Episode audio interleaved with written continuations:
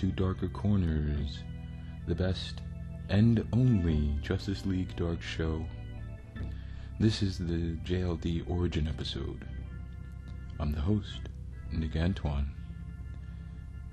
I have all the time in the world. All of it. Old business. I hope you're watching the new Constantine show on NBC. Friday nights, check your local listings. New business. Stay warm, people. It's getting chilly out there. Justice League Dark Number Zero Young Bastards. Written by Jeff Lemire. Pencils by Lee Garbett. The inks were handled by Cam Smith, Jack Purcell, Scott Hanna, and Walden Wong. Pete Pantazis, P A N T A Z I S, was the colorist.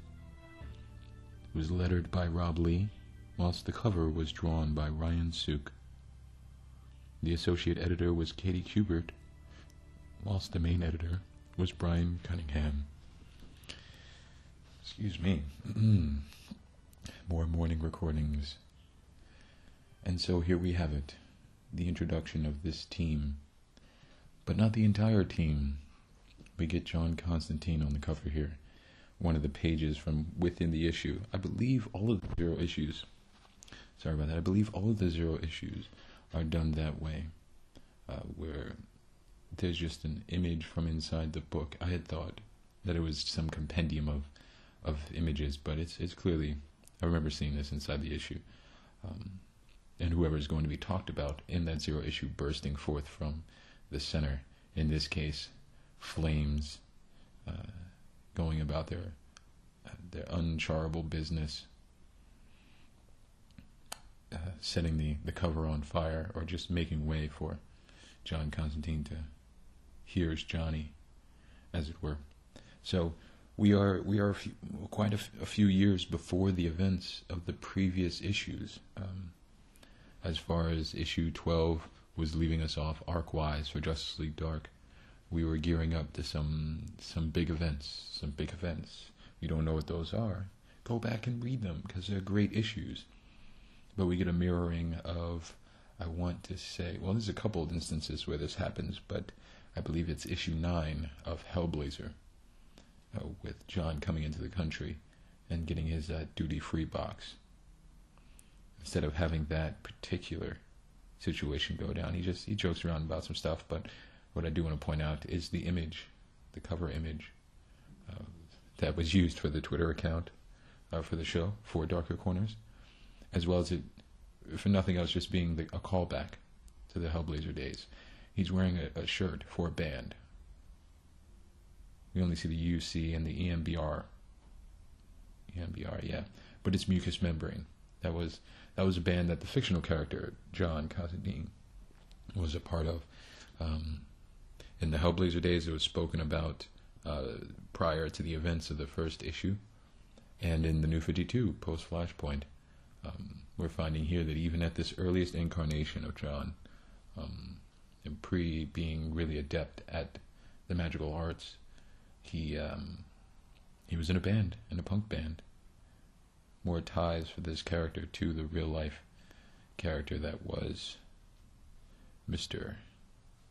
David Bowie, or really Sid Vicious at the time, given uh, the Easter eggs that I went into in that particular episode of Constant Tome.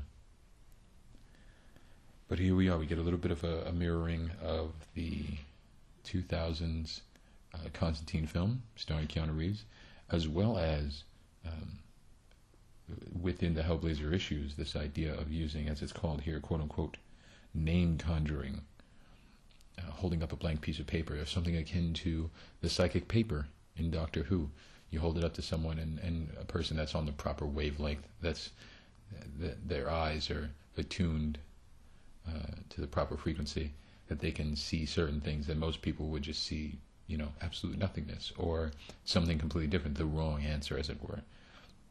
So instead of having it be something having to do with images, something that's akin to tarot cards, the way that it was portrayed in the film, here it's just a name. before we get to that, um, what I did want to get into was this bar, the Oblivion Bar. Now, the name had sounded familiar to me. Of course, the word oblivion is familiar.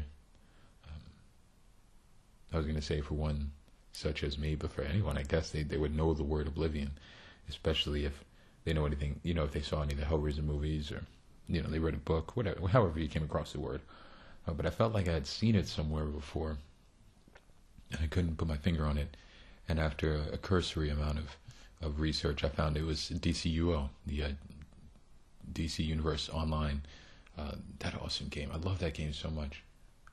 I can't put my finger on it, but I love it. Um, but it was a location. It was a location in that in that game.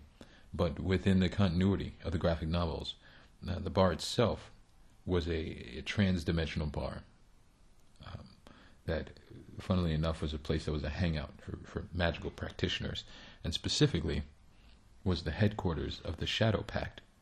Now, I've brought this up in previous uh, episodes of Darker Corners. Um, I brought up the uh, Trenchcoat Brigade in in the Constant podcast, but this one has its ties to John Constantine in a specific way. Now, they've had many different incarnations. Uh, three that I can think of. The first appearance, though, was in Day of Vengeance number one from June 2005. It was created by Bill Willingham. He was the writer and the artist. I'm always giving props to people that are pulling double duties because it's not easy. It's not easy.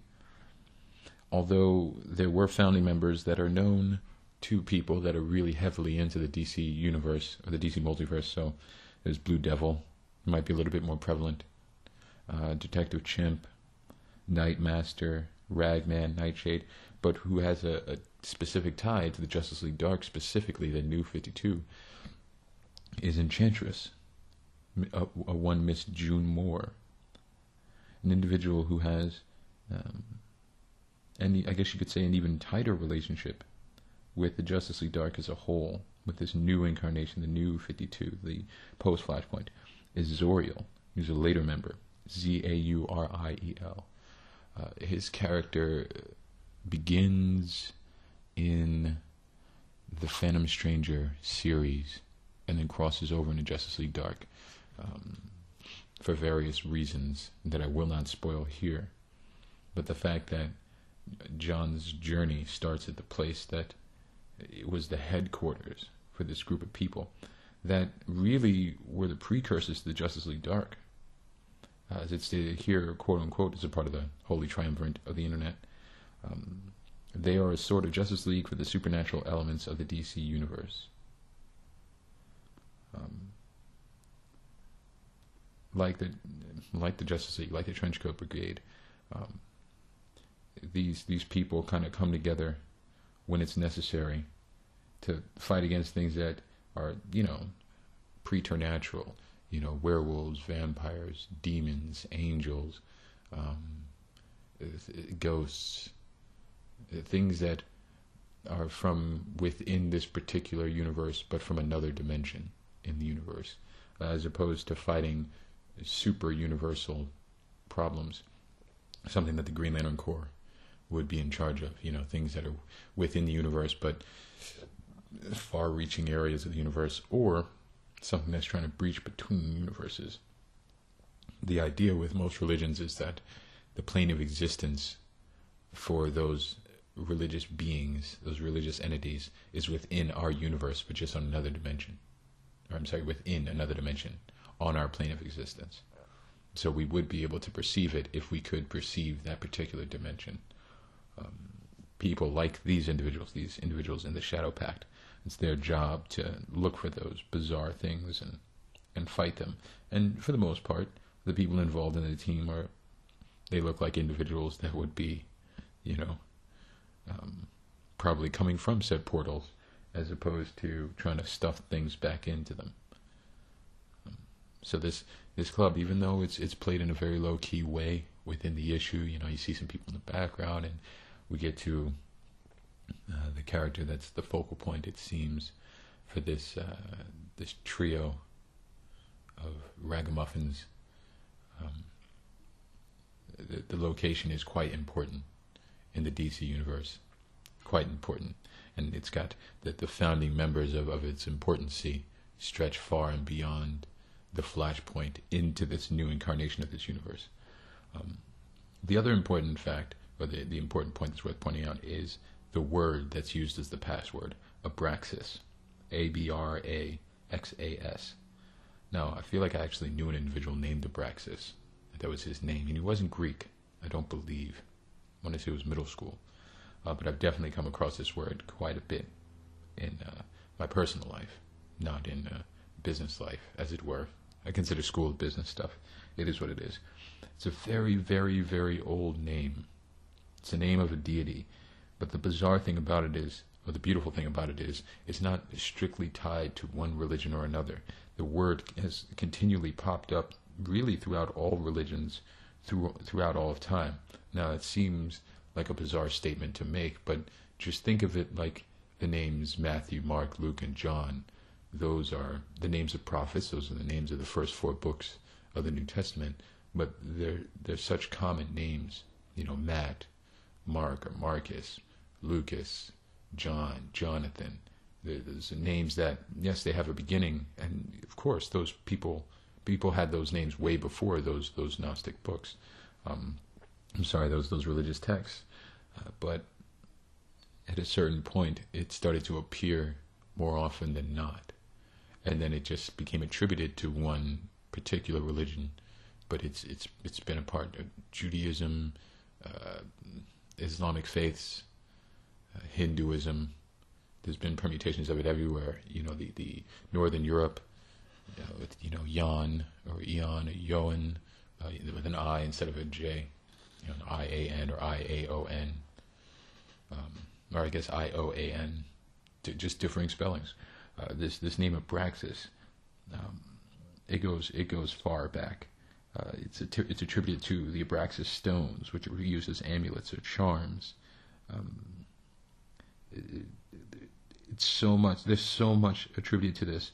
Um, some people believe that it's Abraxas was both an Egyptian god and an Egyptian demon. Uh, this this idea that, that goes into um, the the Aleister Crowley belief system, as it were.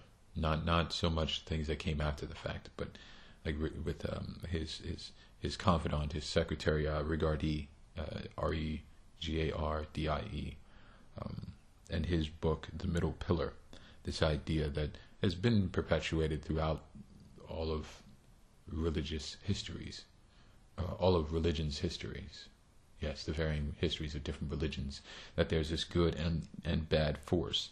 In most religions, that good and bad force is embodied by two different individuals who are in a constant fight, a constant battle. The idea is of Abraxas is the good and evil within one entity.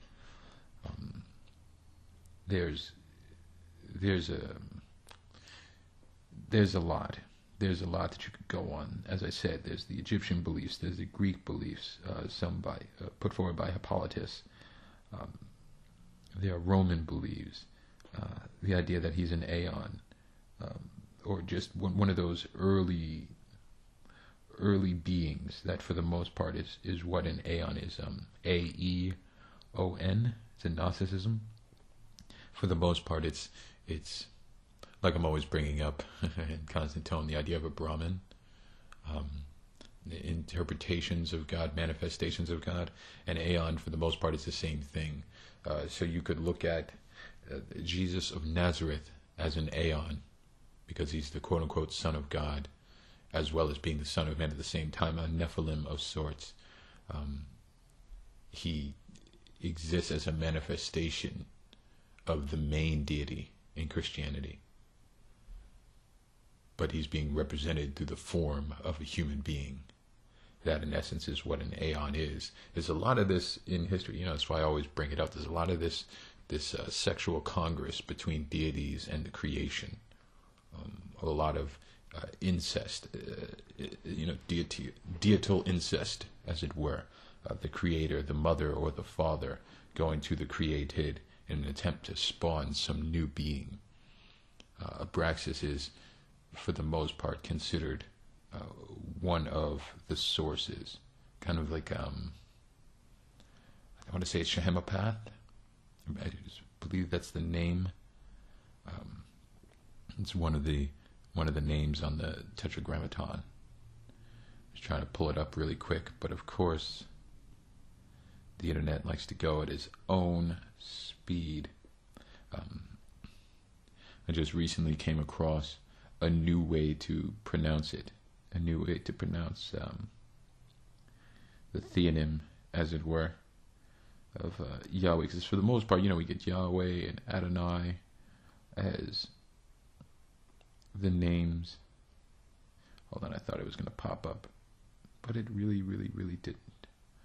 Um, yeah, because I have it, I have it written down somewhere else, but I can't bring up those notes because I'll tell you, this isn't a slight towards Apple at all. But I will say, after iOS 8, I've not been able to use Google Chrome the exact same way that I've been able to before, which means there's, there's a ridiculous amount of lag time. I'm not exactly sure how it's utilizing the flash memory, utilizing the RAM, rather, um, to, to lock stuff around, you know, so you have certain images locked in and you're just, or certain text spots locked in from the server and you're just calling up the images, so those things might take a little bit longer to load, but the text itself is already loaded. That usually is what the case would have been in the past. Now, recently, for some reason, the text doesn't even load and it tries to load the entire page. I know this is getting somewhat uh, technical, but it's an aggravation that I just cannot get past for the simple fact that it's been kind of messing with my recording process. Being able to flip between the graphic novels and my notes and the internet at the same time. It's a crying shame, but I digress. Um, the character of Abraxas, I don't want to give one definition because then that'll seem like it's the only definition. And it could take me an hour and a half to go into exactly who the character is. Um, how could I speak about him? Well, there's there's definitive roots between the name Abraxas and the phrase abracadabra. Um, and that might seem like it's a bit of silliness. Like, oh, you know, anytime I hear the word abracadabra, it's it's probably something silly, something having to do with some kind of silly magic. Well, abracadabra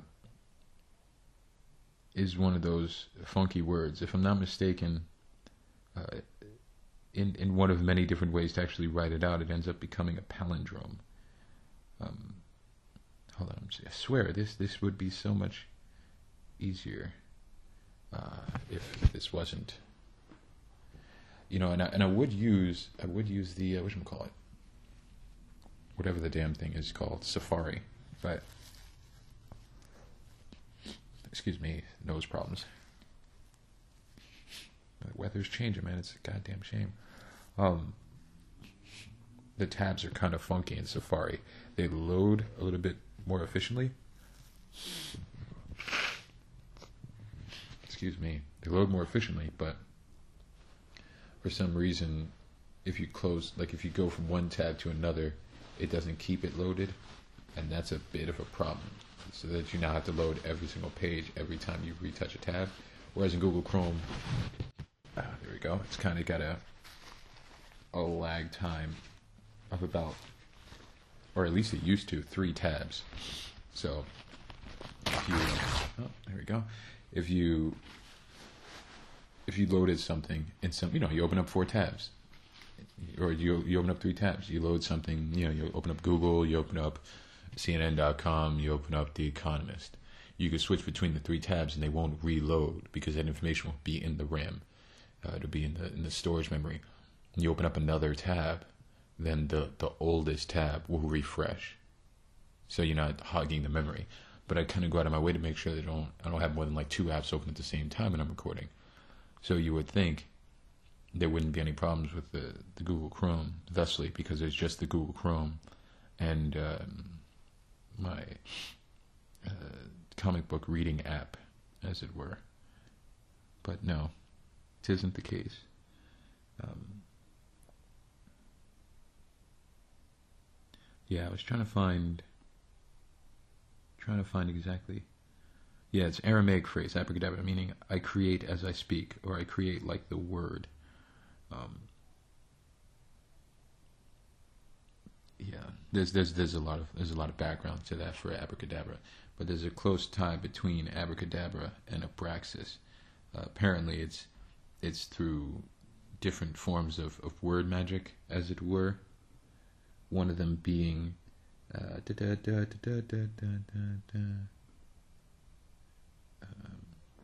yeah, using a word triangle. I was trying to remember the name, the exact name, because there's there's a word for it. It's not word triangle. I apologize for that. It's it's under. It's under. It's it's a form of scrying of casting bones, as it were. But instead of casting bones, you're writing symbols, and you're writing the symbols in a particular pattern to see if there's a pattern within the pattern. Um, yeah, that's. Just I, I try to desperately to not give up too much of the ghost when I'm talking about this stuff, and in the same token, not make it seem like I'm being shady about it. You know, tell you guys about cool stuff, but not tell you about everything. That'd be crazy talk. Um, but yeah, there's been a lot of different beliefs. Uh, Samuel Sharpe thought that it was an in- Egyptian invocation to the Godhead, which means "hurt me not."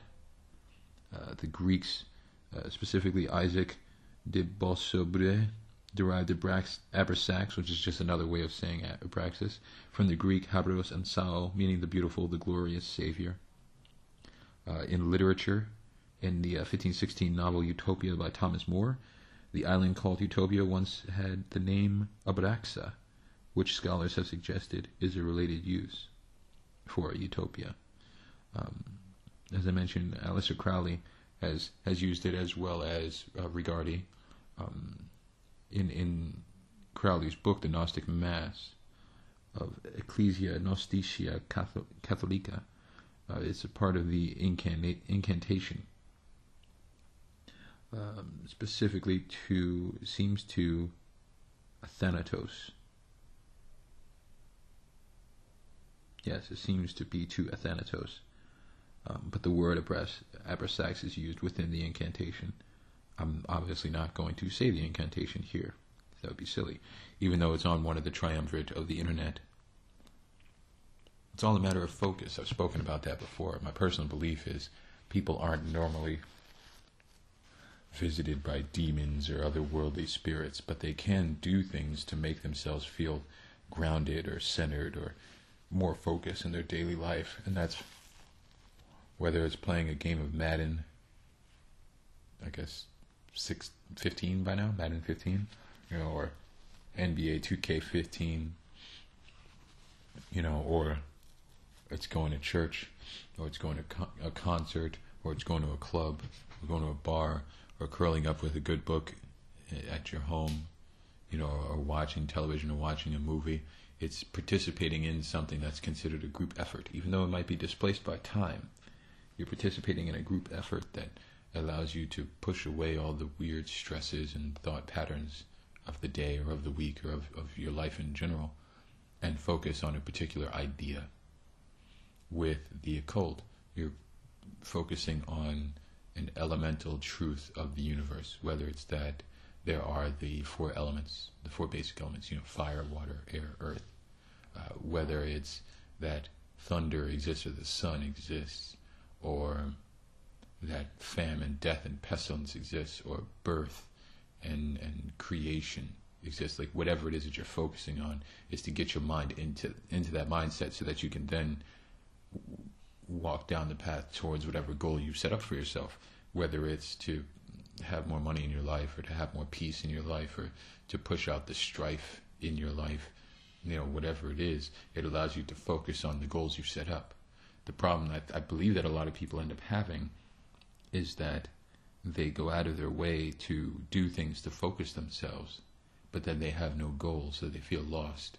They feel like they they're, they're edified, but have nowhere to release that energy or they feel completely drained and have nowhere to turn to, uh, whatever it is they did as an edification tool, uh, because, or that's the case rather, because they didn't set any goals up for themselves in their waking hours, you know, their day to day lives.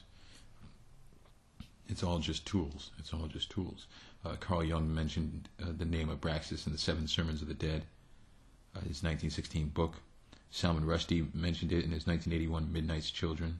And I quote, Abracadabra, non-Indian word at all, a Kabbalistic formula derived from the name of the supreme god of the Basilidian Gnostics, containing the number 365, the number of the days of the year, and of the heavens, and of the spirits emanating from the god Abraxas, attributed to Salim Sinai, or Salim Sinai, depending on your uh, your pronunciations of Mount Sinai.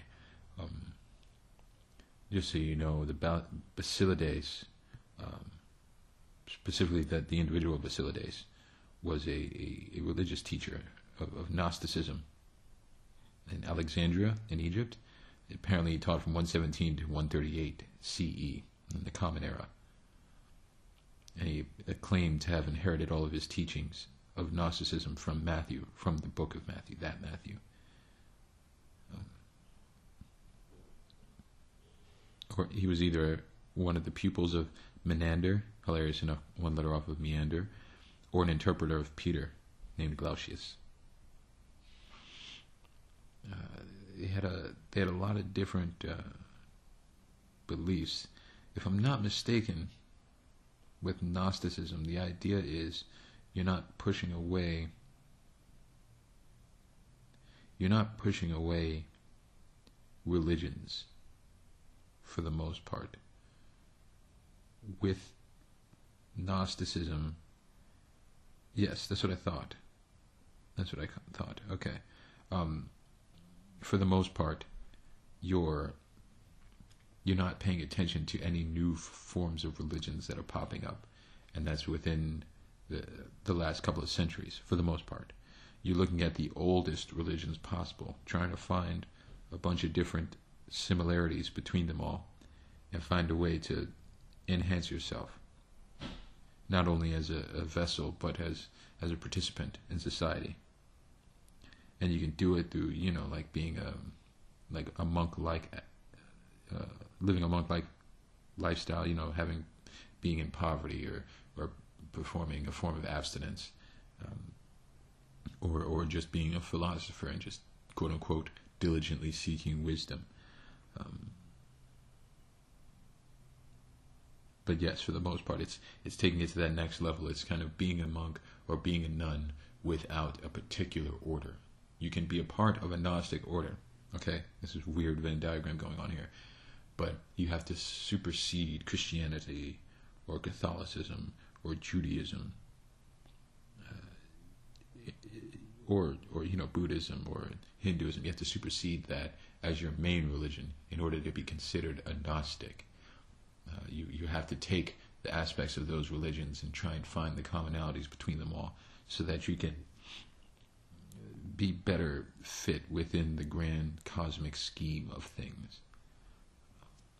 But yes, that, that name Abraxas that's just kind of thrown off, it's just casted aside as just, oh, this is just a password.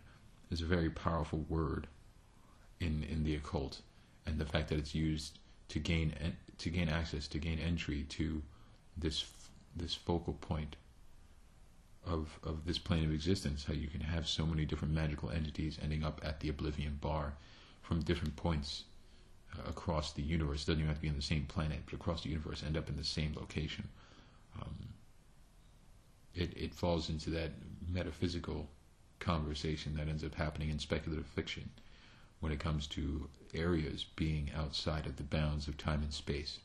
So one of the it's one of my favorite aspects of any any bit of storytelling that you can that you would have a diner, a diner that you could frequent for for characters. Um, within speculative fiction, there's there's one of the ideas of time travel is, with paradoxes, anyways, is the idea that you can have a, a place be a paradox. For instance, you could have a diner that's built in 1924, and you walk into the diner in 2014 and it looks like it's still 1924.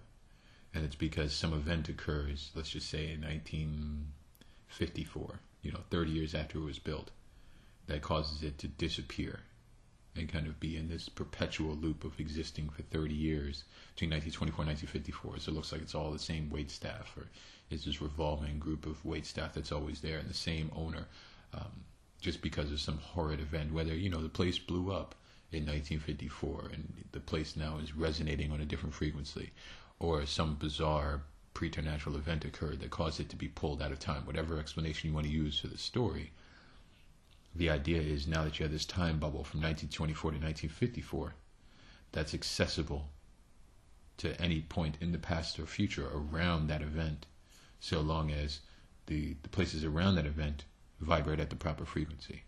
So, being in the same location, perhaps walking in the front door of the same location, even if the location is now a completely different building, or it's a, a hollowed out, burnt out crater in the ground, um, if it's a particular particular day that the building disappeared, then now you can enter uh, on that day, even though it's 2014. You can enter in on you know, let's pick something pertinent to Constantine, Uh, May 10th, 2014. You walk in, and now you're inside, as it were, the Oblivion Bar, and it feels like it's 1943. You know, and it's just a coincidence that you're inside a place that's 80, 90 years removed from where you really were before you know, just a few steps back. It's it's just trying to put a metaphysical explanation on, onto the supernatural and preternatural things. Um, and the fact that this place that exists like this uses a name that's considered really borderline prehistoric. It seems as if this name existed on tablets before cohesive languages, you know, at the point of, of you know, Sumerian, Akkadian, um, what's the other word I'm looking for here? Sumerian, Akkadian, and um, I keep thinking Canaanite, but that's a group of people, the Canaanites. Um, oh, why can't I think of the word? Aramaic. There you go. Um, a, a language that supersedes multiple religions due to mercantilism. It's understandable that that word that would have existed at that time, and perhaps even before, just as pictures, uh, would be a word to connect so many different disparate peoples within the DC universe. And so we get an introduction not only to the person who's going to start all this stuff off, Nick Necro, but Zatanna. Now I could go on to a whole thing about Nick, both Nick Necro and Zatanna, but for the most part, it would be all pre-Flashpoint and I've kind of gone out of my way to not talk about pre-Flashpoint instances and and and adventures with these characters because they're just a, it's a different interpretation of that character. We're looking at a different universe's version of those characters. I will point out though at the bottom of page four, bottom right, looks like the Phantom Stranger is standing there, but I don't think that's the case. Could be wrong, but I don't think that's supposed to be him. Um, but yes, just pertinent information and I've brought it up in Justice League Dark before, was Zatanna. Her father Zatara, uh, crazy stage musician, musician, magician. Um, he, he kept up that persona of, oh yeah, just doing Houdini type stuff, but he was a formidable force. Um, uh, on the power level akin to Doctor Fate. He's up there. He's up there. Um, and as far as it's concerned within this universe, I believe he's just missing. Like uh, most people believe that he is dead, but people in the know believe he's missing. And Zatanna uses backwards magic. I brought that up quite a few times in the Justice League Dark episodes of this podcast. Um, so these these are the first instances where we're getting it. Um, of course, what Nick Necro is wearing must seem familiar. It's not a coincidence. And whether what he's wearing is actually the prize that Constantine was going after all along, which I wouldn't put it past the character, uh, or it was now his attention being shifted towards Zatanna and seeing how powerful she was. And John, you know, stepping in. I mean, we get we get it's a typical kind of story here. You know, you get a, a guy who comes in out of nowhere, gets seen as a usurper, saves someone's life, and then ends up becoming the object of, of affection for you know the, the, the female protagonist, as it were, and then that that causing some kind of a rift to be brought up between the two main characters, uh, or two of the three main characters rather. Um, and that's that's really what plays out. You know, John helps them out. He ends up getting wrapped up in their bizarre world. I gotta say though, the vampire on page eight, top left panel, looks an awful lot like uh, what's his name, Perlman, Ron Perlman, uh, the Hellboy guy. I don't know, looks like him. And it seems like they're fighting fairies or little imps or something like that. In one of the scenes, it's it's they clearly are going about their business as if they're you know like full on like Ghostbusters or something. Like they're so used to it. There's no reason to even act like it's anything out of the ordinary. It's just oh no, gotta throw some bones. Gotta fight the good fight. And then we see them getting farther and farther away from each other. Um, Will say, awesome, awesome splash page on page 10.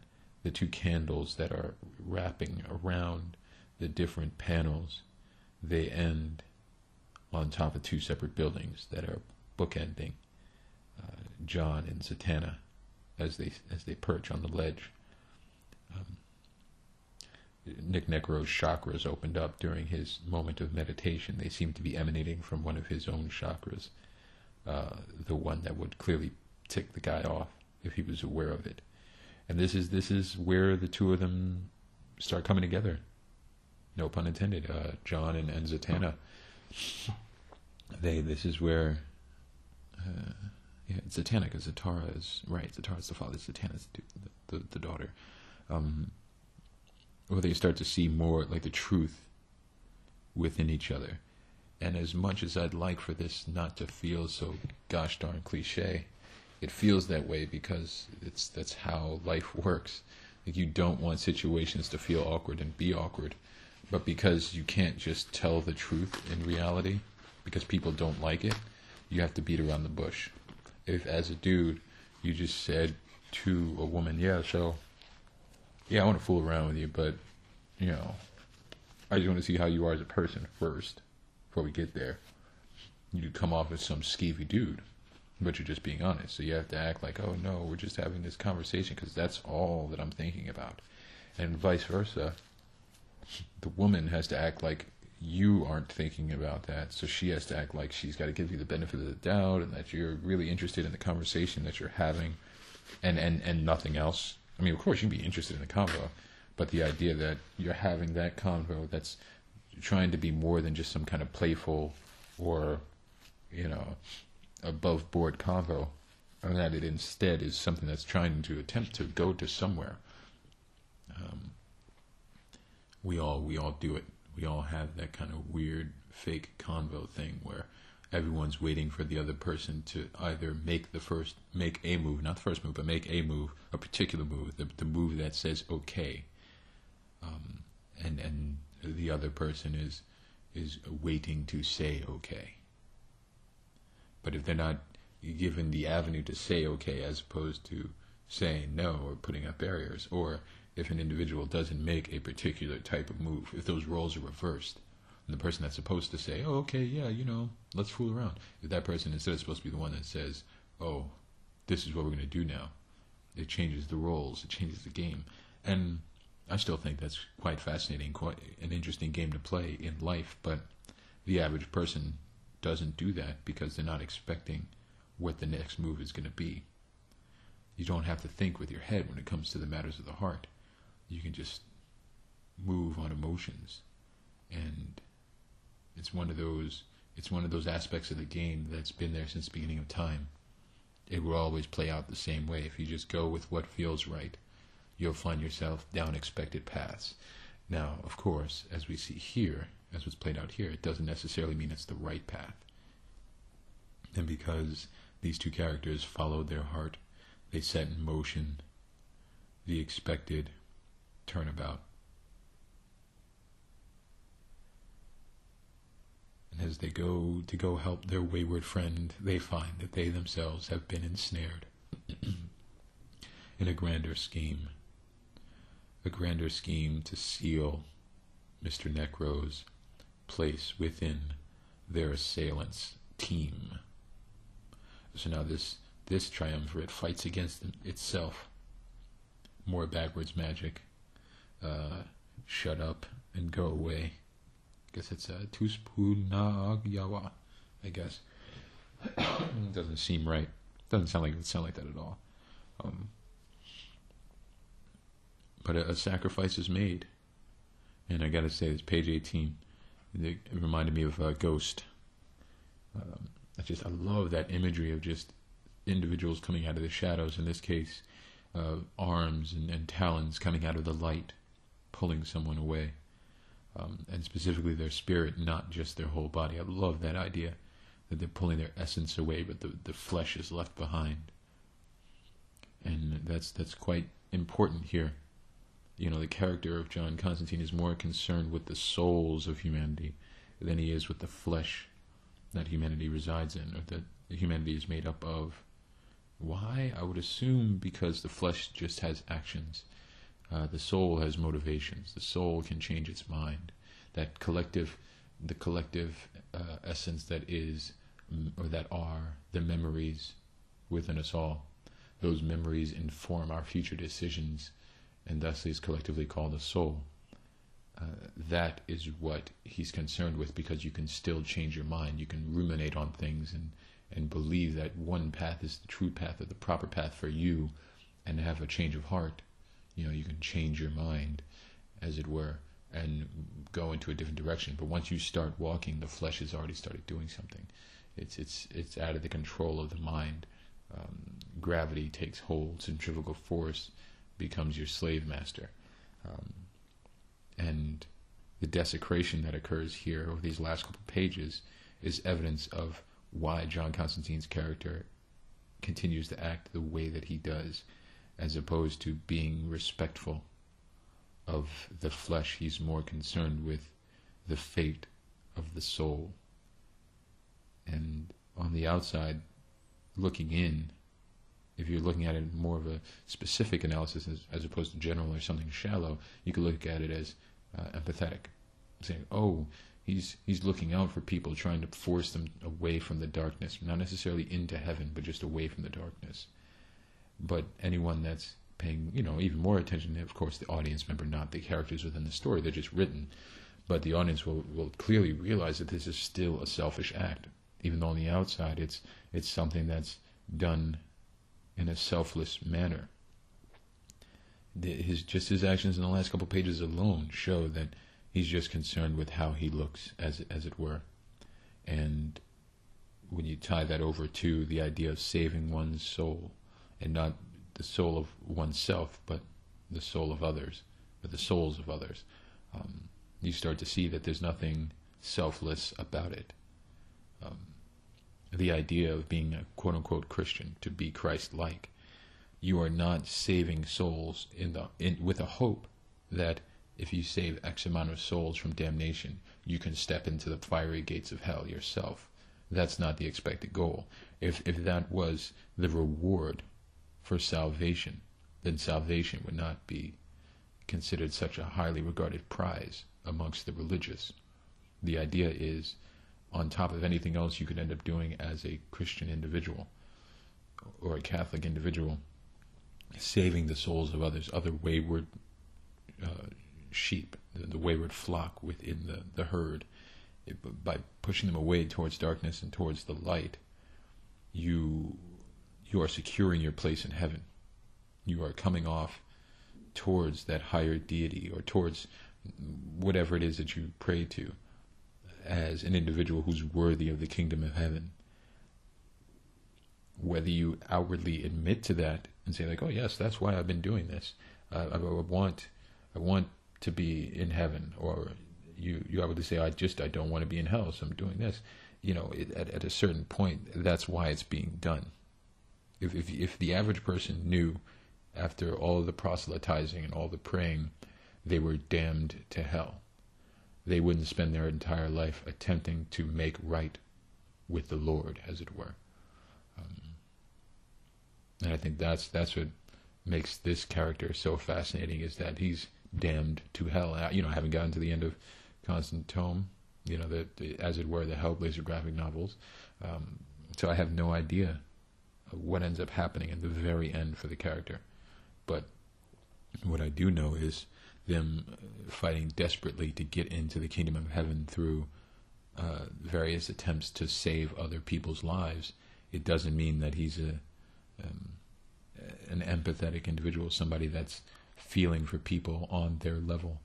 No, it's quite the contrary. He's, he's doing what every other religious individual is doing, trying to secure their place outside of hell, being able to look from the you know from the sky towards the ground, and casting a, an eye down at the individuals who did not make it in.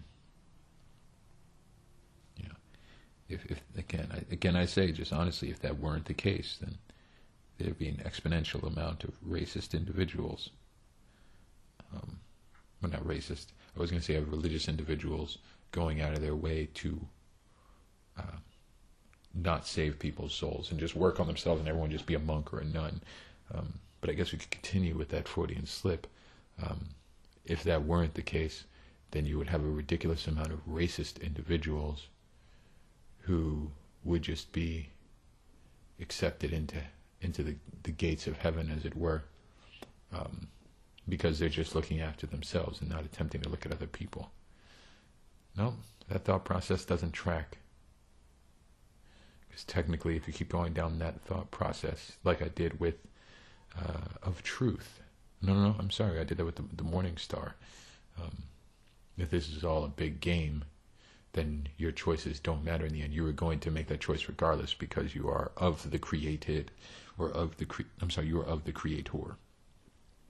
If you were of the created, then that would mean that the creator, whether it was a creator or a creatress, as it were, um, they would just be the progeny of some other creator, and that's a whole other conversation that we're not going to have here and now. Um, the theme of this issue, I would say, is determination. Wholeheartedly. Um, Nick Necro was determined to find the books of magic. I've gone into that in the other Justice League Dark episodes of uh, Darker Corners, and I'm going to go into it more a little bit later in this series, for the most part, because it's going to come up. It's going to be quite prevalent in this series, Books of Magic, um, as is the mythology behind Nick Necro, which I've gone into a little bit in previous episodes, but definitely going to go into it more later. Um, but he was determined at any cost to get his hands on that information and, and use it to the best of his abilities. Didn't necessarily matter the cost that, that weighed upon other individuals.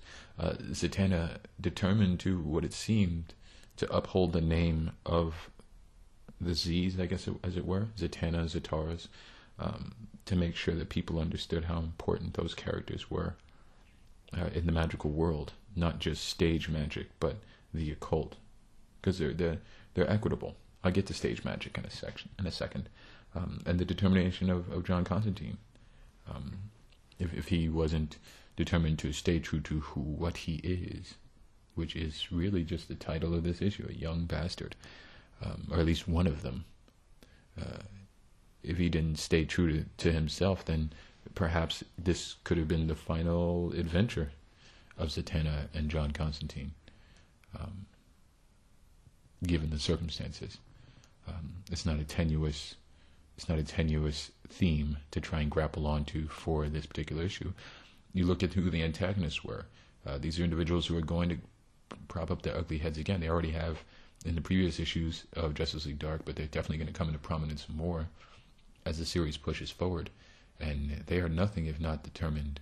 Uh, they they definitely come up in the Constantine uh, solo series, which we're going to be getting to. People, like I said, we're going in order because chronological thing. If I just jumped ahead and started doing the Constantine issues, they'd be like, well, wait a minute, it's talking about the stuff like Rise of the Vampires, which happened earlier on in Justice League Dark. Like issue starts with issue seven, I believe.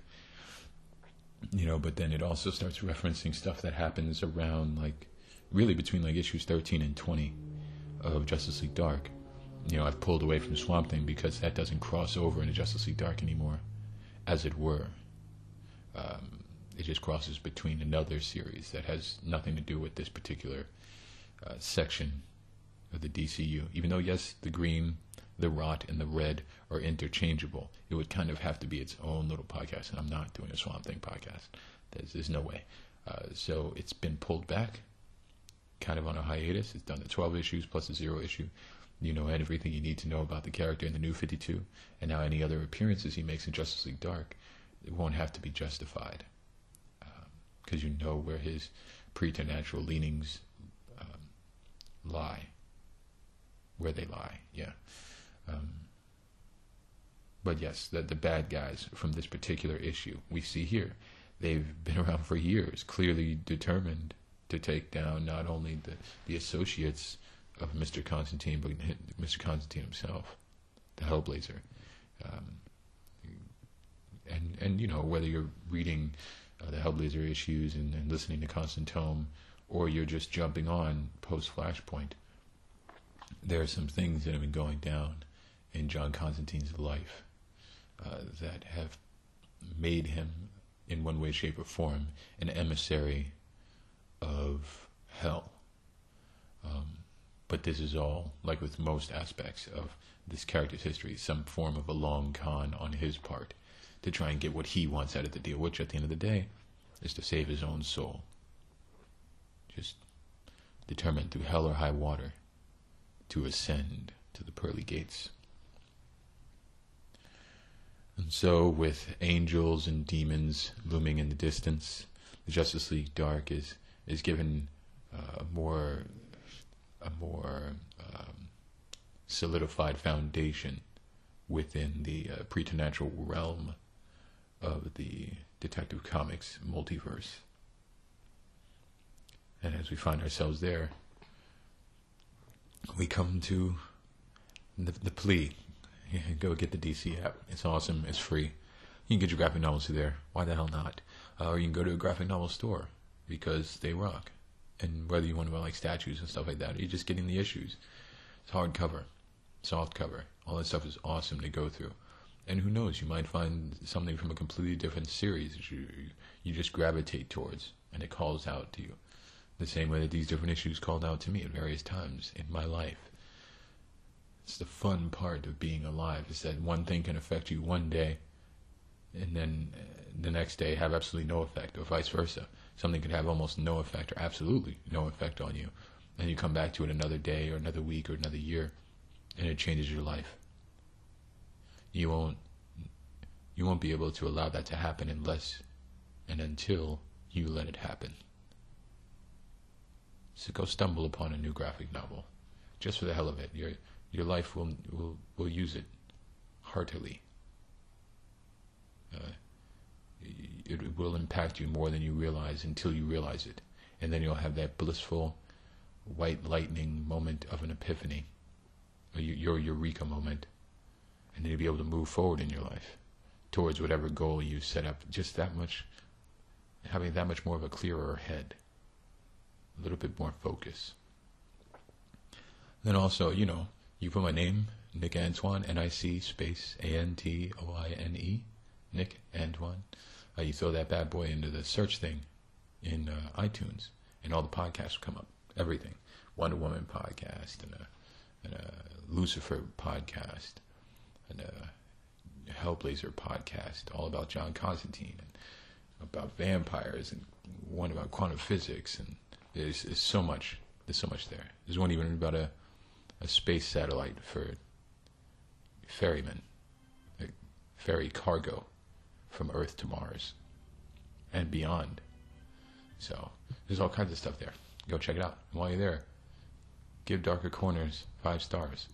Why? Because you're you're a good person at heart, or you're an evil person at heart, and you should do the exact opposite of what your heart's telling you.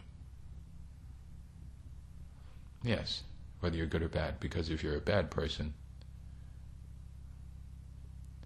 then why not do something cool for yourself, something good for yourself, something that's out of the ordinary?